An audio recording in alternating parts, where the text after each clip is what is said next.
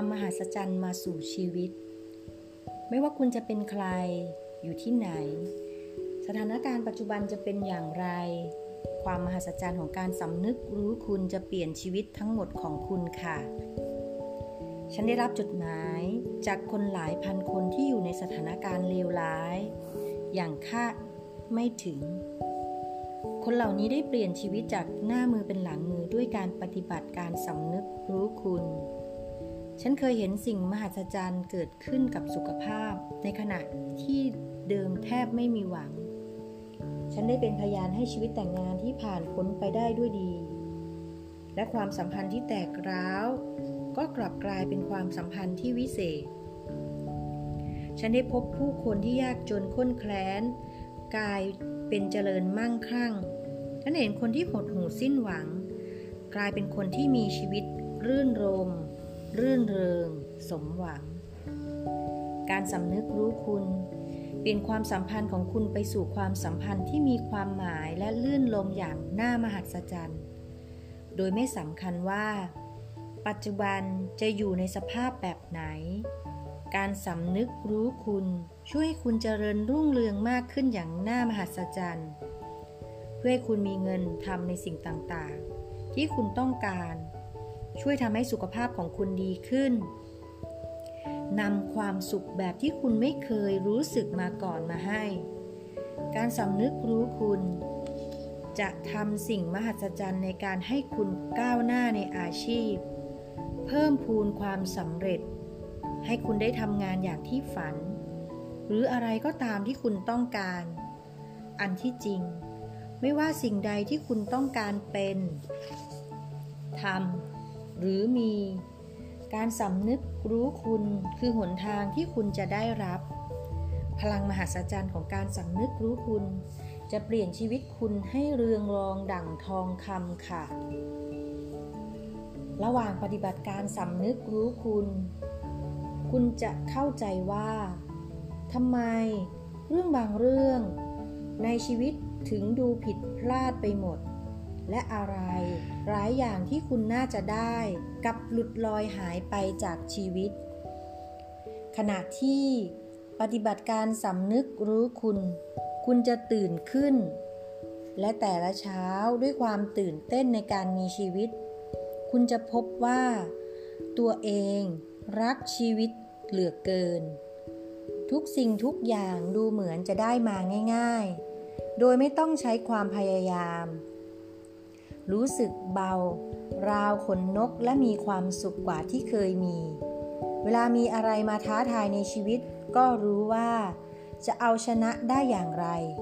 และเรียนรู้จากสิ่งที่เกิดขึ้นนั้นทุกๆวัน คือเรื่องมหัศจรรย์ ทุกๆวันมีแต่เรื่องมหัศจรรย์ยิ่งกว่าเมื่อตอนเป็นเด็กเสียอีก ชีวิตคุณมหัศจรรย์หรือเปล่า คุณบอกได้เดี๋ยวนี้เลยว่า ปกติ คุณใช้การสำนึกรู้คุณในชีวิตมากแค่ไหน ลองมองดูเรื่องสำคัญสำคัญในชีวิตดูสิคะ การเงิน สุขภาพ ความสุข อาชีพการงาน บ้าน และความสัมพันธ์ ส่วนใดในชีวิตที่วิเศษสมบูรณ์ คือสิ่งที่คุณได้รับจากการสำนึกรู้คุณแล้ว ได้ความมหัศจรรย์กลับมาเป็นผลตอบแทนค่ะ ตรงไหนที่ยังไม่วิเศษสมบูรณ์ ก็เพราะขาดการสำนึกรู้คุณนั่นเอง เป็นข้อเท็จจริงที่แสนธรรมดา ในเมื่อคุณไม่สำนึกรู้คุณ คุณจะได้รับกลับคืนมามากขึ้นได้อย่างไรกัน คุณได้หยุดยั้งความมหัศจรรย์ที่ควรเกิดขึ้นอย่างต่อเนื่องในชีวิต เมื่อคุณไม่สำนึกรู้คุณ คุณก็หยุดยั้งสุขภาพที่ดีขึ้น ความสัมพันธ์ที่ดีขึ้น ความรื่นรมที่มากขึ้น เงินทองอันอุดมสมบูรณ์ขึ้น ความก้าวหน้าในการงานในอาชีพหรือธุรกิจ เพื่อที่จะได้รับ คุณก็ต้องให้นี่คือกฎค่ะ กฎของการสำนึกรู้คุณ คือการให้ การขอบคุณ ถ้าไม่ให้ คุณก็ตัดตนเองออกจากความมหัศจรรย์ และจากการได้รับทุกสิ่งทุกอย่างที่คุณต้องการในชีวิตค่ะ ท้ายสุดของการไม่สำนึกรู้คุณก็คือ เมื่อเราไม่สำนึกรู้คุณ เท่ากับเรากำลังทึกทักว่า สิ่งต่างๆเข้ามาในชีวิตของเราเอง เวลาที่ทึกทักแบบนี้ เราก็กำลังยึดเอาตัว เองโดยยึดเอาจากตัวเองโดยไม่ได้ตั้งใจ กฎแห่งการดึงดูดกล่าวไว้ว่า สิ่งที่เหมือนกันจะมีแรงดึงดูดเข้าหากัน ดังนั้น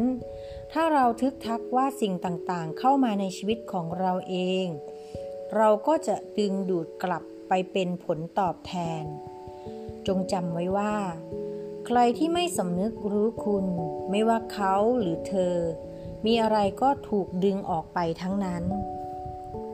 แน่นอนที่สุดว่า